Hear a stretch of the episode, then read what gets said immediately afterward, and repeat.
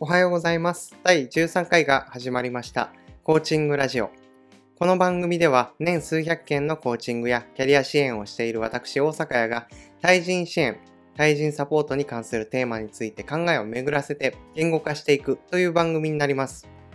私はコーチのほか、過去に人事として採用教育、そして社内メンターやキャリアカウンセラーなどもやっていたので、あらゆる局面で対人というのは経験しています。なので、その経験談を交えながら語っていきます。結構緩めに話していくので、片手まで聞いていただくことをお勧めします。ということで、第13回のテーマは、あのコーチングとカウンセリング、えーコンサルティングの違いという内容で話していきます。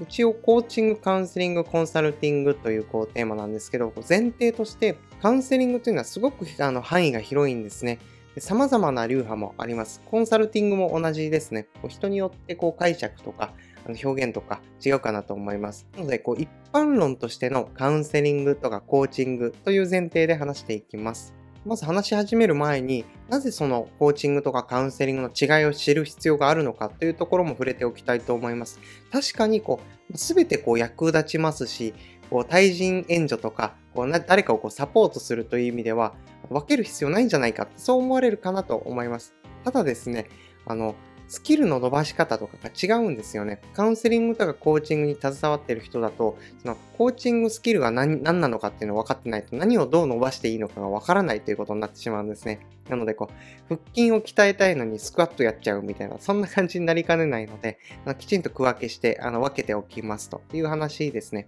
例えばこう、これを聞いていただいている方がこうカウンセリングとかコーチングとかコンサルティングをされている方だとすると、自分の専門性がわからないということになってしまいます。なんかイメージとしては、自分が眼科なのか耳鼻科なのか、なんかよくわかってないみたいな、なんかそんな感じになってしまいます。そうするとこう、専門性が薄れてしまったり、プロ感が出なかったり、あとこう逆にこう何でもやみたいになってしまうと。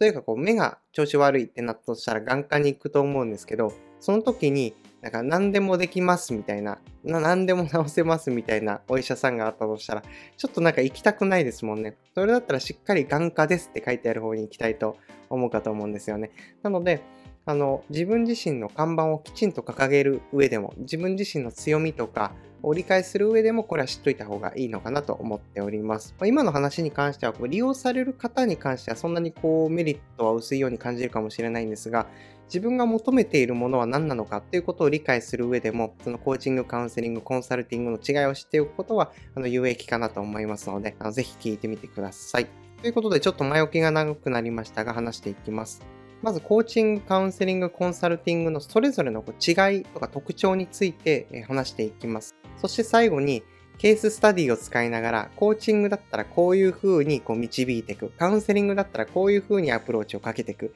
コンサルティングだったらこうします。みたいなことを最後にシェアして終わっていければなと思っております。まず、それぞれの特徴について話すにあたって、項目を6つ用意しました。1つが目的、2つ目が対話の焦点、3つ目が扱う時勢、4つ目が質問の目的、5つ目が関係性、6つ目が評価。この6つの項目でそれぞれの特徴について、えシェアさせていただきます。まず、コーチングの目的は、個人の目標達成、そして自己実現、これが目的になることが多いです。で対話の焦点としては、価値観、目標、ビジョンなんかが対話の焦点になります。扱う姿勢としては、未来と現在がメインになります。もちろん過去を扱うこともあるんですが、基本的には未来軸で話すというのがコーチングの特徴です。質問の目的は気づきの引き出しや自己理解を促すことを目的として質問をします。クライアントとの関係性については、走者と伴走者と例えられることが多いです。あの横の関係というイメージですね。評価判断は行わない。これがコーチングの特徴です。そして次がカウンセリングについて。カウンセリングについてシェアさせていただく前に、こう前提の話として、まずカウンセリングにはこう民間資格のカウンセリングと、臨床心理士資格を持っている人のカウンセリングというところでこう分かれてきますと。でその民間資格のカウンセリングに関してはこう流派がたくさんあったりするんですね。私自身そのカウンセリングのプロ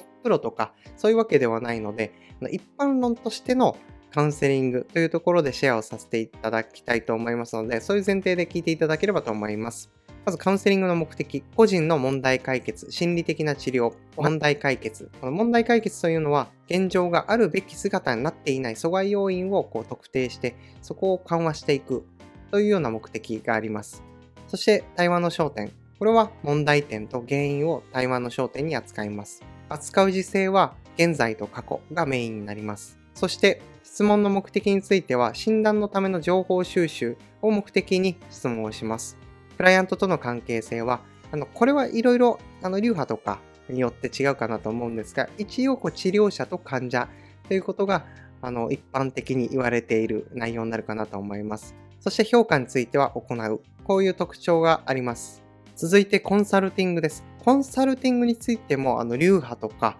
あの、資格とかいろいろあるので、これもあの、一般論として語らせていただきます。あの、なんか違うよと、なんか自分のやってる流派は違うんだよとか、あったら、あの、コメント欄で教えてください。あの正解不正解はないので、あくまで一般論でシェアさせていただきます。まず目的です。目的は課題解決です。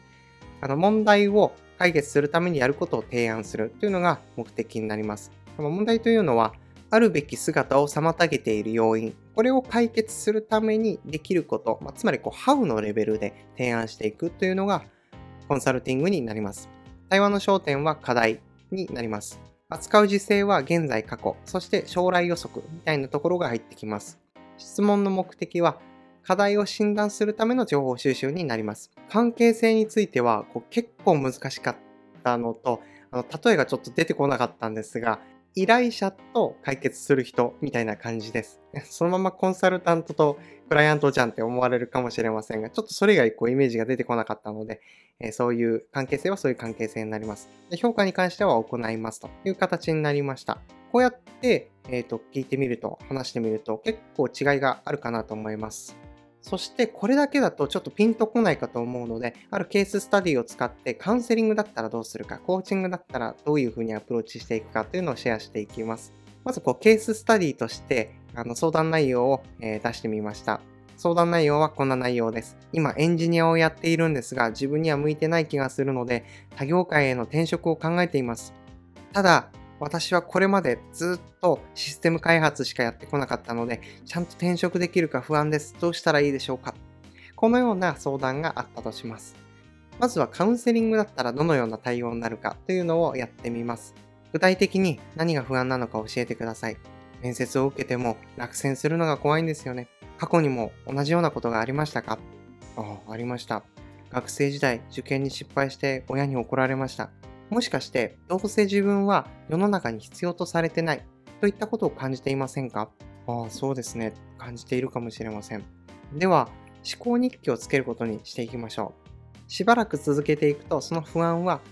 和らいでいきます。こんな感じでカウンセリングだったらアプローチしていきます。主に過去とか原因は何なのかっていうことを探って、そこを直接こう癒していくとか、緩めていくというアプローチがカウンセリングになります。続いてコンサルティングになります。コンサルティングの流れとしては、まず現状把握、問題把握、そして解決策の提示という流れになります。で今回に関しては、このコンサルティングに関しては、もうすでに必要な情報は収集した上で、なんかどのようにこう回答するかというところをシェアしていきます。相談者が今エンジニアをやっているんですが、こう他業界転職考えています。ずっとシステム開発しかやってこなかったから転職できるか不安です。どうしたらいいでしょうか？という質問に対してコンサルタントはこのように答えます。あなたの年齢、経験を加味すると、他業界への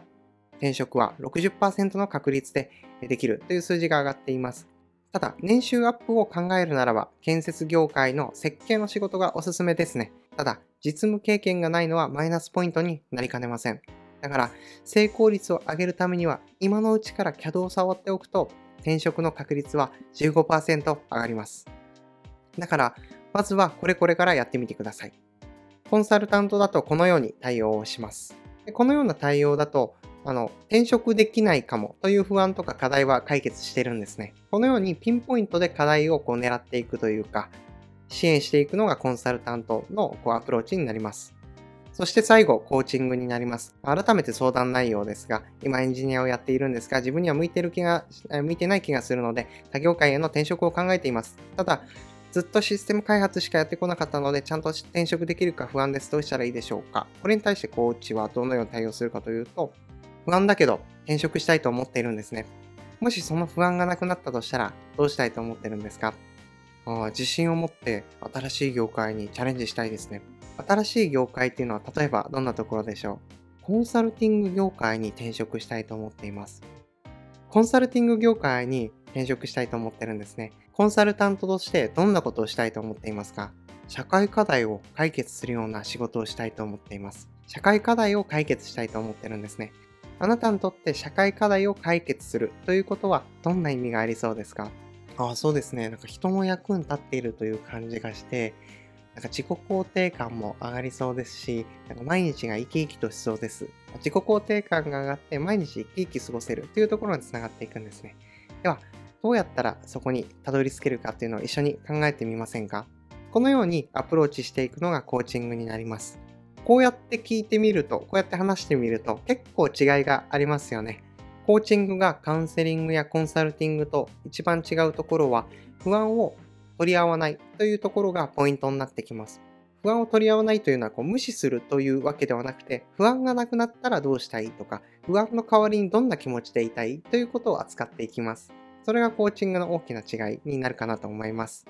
ここまでコーチング、カウンセリング、コンサルティングの違いについて話してきましたが、なんとなくご理解いただけたでしょうか？ちょっとここわからないなとか、そういうポイントがあったら、ぜひあのコメントとかで教えていただけたら幸いです。今回の内容については、あの私が調べたこととこう私の経験則を踏まえてのこう共有になるので、ここはなんかちょっと違うんじゃないのとか、ここはこういう解釈があるよといったことがあれば、あのぜひ教えてください。なんかその内容を踏まえて自分自身でもこうバージョンアップというか、こうブラッシュアップしていきたいと思っているので、あのそういうのを情報いただけたら幸いです。ということで今回の内容が役に立ったとか参考になりそうだなと思った方はチャンネル登録、番組登録、そしてコメントなんかもいただけると嬉しいです。ということで、今朝とか日中に聞いている方は良い一日をお過ごしください。夜に聞いている方は素敵な夜をお過ごしください。今回も最後までご視聴いただきありがとうございました。ではまた。